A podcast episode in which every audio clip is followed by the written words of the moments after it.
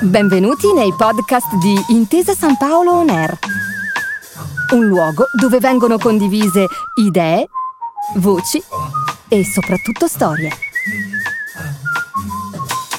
Buon ascolto.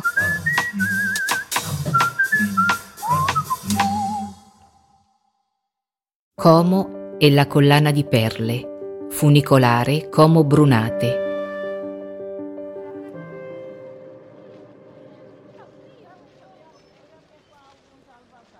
Inaugurata nel 1894, la funicolare Como Brunate collega il capoluogo al balcone lariano, ovvero il lago e la montagna, e regala un bellissimo colpo d'occhio su Como ed il suo lago dall'alto.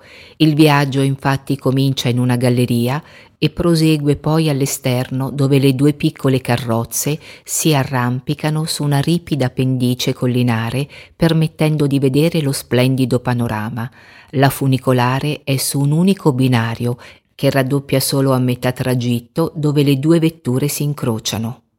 Il percorso lungo 1084 metri, che con la massima pendenza del 55% supera un dislivello di circa 500 metri, consente di raggiungere in poco meno di 7 minuti il piccolo paesino di Brunate, piacevole luogo di villeggiatura, frequentato soprattutto da comaschi e milanesi. Brunate è anche chiamato il balcone delle Alpi per i suoi incantevoli punti panoramici su Como, tutto il ramo del lago, la pianura lombarda, le Alpi con il Monviso e il Monte Rosa.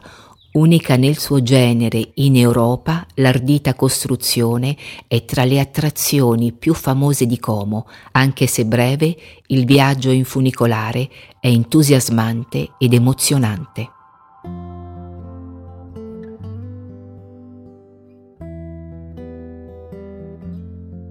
Lecco sul lago di Como. Lecco è la città che dà il nome al ramo orientale del lago di Como. La fama di Lecco è legata indissolubilmente ad Alessandro Manzoni, che da questi luoghi trasse ispirazione per le vicende dei promessi sposi. Qui un po' tutto ricorda il celebre romanzo e il suo autore, Pescarenico, il borgo lecchese esplicitamente citato da Manzoni, dove si rinvengono le tracce del convento di Fra Cristoforo, i rioni cittadini di Acquate e Olate, identificati come i paeselli di Renzo e Lucia, la presunta casa di Lucia ad Olate e la chiesa dei Santissimi Vitale e Valeria, considerata la parrocchia di Don Abbondio, il promontorio dello Zucco, su cui fino al 1938 si poteva ammirare il palazzo cinquecentesco di Don Rodrigo, oggi completamente trasformato. Non manca poi il monumento a Manzoni, eretto nell'omonima piazza, e il Museo Manzoniano, ospitato nella villa in cui lo scrittore trascorse l'infanzia e l'adolescenza, dove sono esposti cimeli, manoscritti ed edizioni rare della famosa opera letteraria. Meritano una visita anche Piazza 20 Settembre, l'antica piazza del mercato con la torre viscontea del XVI secolo, la basilica di San Nicolò, ora Duomo cittadino, il municipio ottocentesco Palazzo Bovara e il ponte Azzone Visconti con le sue arcate. Costruito in epoca rinascimentale, il ponte serviva a collegare Lecco al Ducato di Milano ed ancora oggi rappresenta l'accesso alla città per chi arriva da Milano o Como.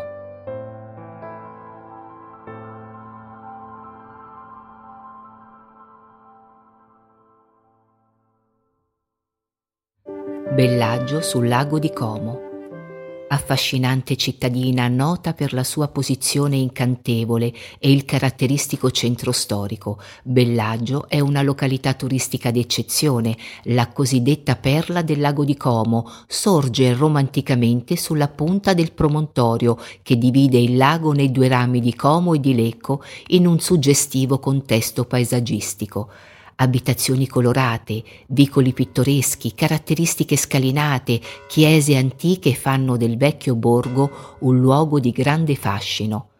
Tra il Settecento e l'Ottocento nobili e ricchi borghesi lombardi vi fecero costruire lussuose ville in cui trovano ospitalità personaggi illustri sia italiani che stranieri.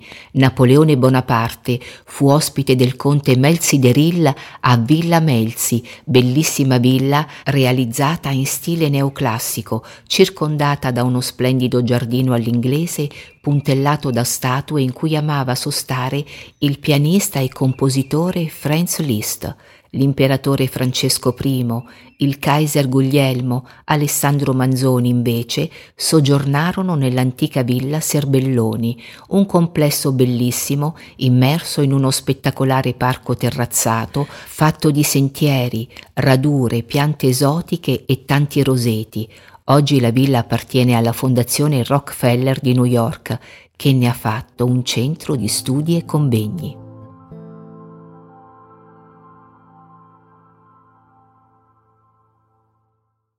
Cernobbio sul lago di Como.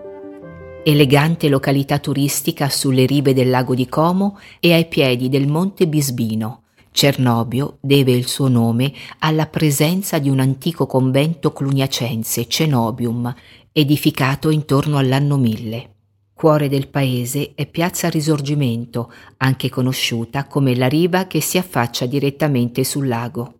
Oltre che per i panorami incantevoli, Cernobio è nota per la presenza di tante prestigiose ville. L'imponente Villa Erba, costruita nel 1898, è un esteso complesso formato da casa padronale, foresteria, serre, darsena, scuderie, abitazioni di servizio, circondato da un ampio parco residenza nobiliare della famiglia di Luchino Visconti il grande regista amava trascorrere qui le vacanze estive. La villa è oggi un importante polo congressuale che ospita manifestazioni ed eventi.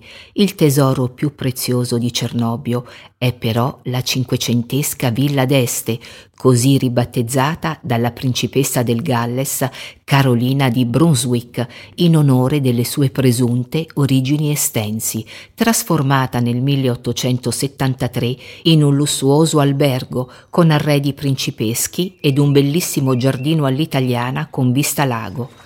Passeggiando lungo il lago si possono ammirare ancora Villa Bernasconi in stile Liberty, Villa Pizzo, formata da due edifici, di cui uno, Pizzo inferiore, sorge sul lago, e la settecentesca Villa Fontanelle immersa in uno splendido parco. Isola Comacina sul lago di Como.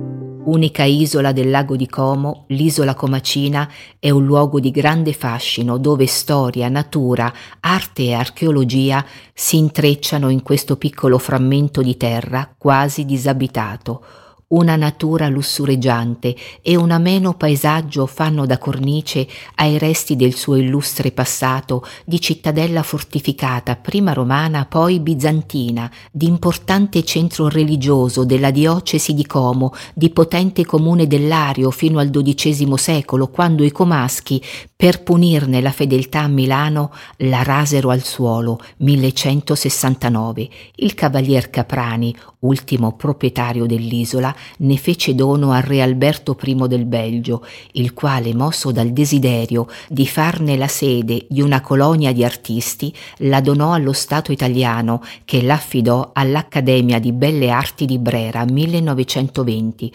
tra i tesori dell'isolotto spiccano i ruderi della grandiosa chiesa romanica di Santa Eufemia, di cui sono visibili la divisione a tre navate e tre absidi, la bellissima cripta e il portico ad ali antistante, i resti di un colonnato marmoreo di epoca romana conservato sotto la chiesa di San Giovanni e le tre case per artisti realizzate tra gli anni 1936-1940 dall'architetto Pietro Lingeri in stile razionalista su esempio di Le Corbusier, destinate ad ospitare per brevi periodi artisti di fama internazionale in cerca di ispirazione. Il lago di Como è da quasi due secoli meta ricercata per nobili, artisti e gente comune. La grande tradizione di accoglienza trova riscontro in una ricettività turistica elegante e raffinata a qualsiasi livello. Ognuna di queste località così frettolosamente descritte, ha una propria identità marcata, sono perle differenti tra loro, come solo quelle naturali e autentiche possono esserlo, che infilate l'una accanto all'altra realizzano una collana di rara bellezza. È anche per questo che il lago di Como è una meta turistica internazionale tutto l'anno. Grazie per aver ascoltato i podcast di Intesa San Paolo On Air. Al prossimo episodio.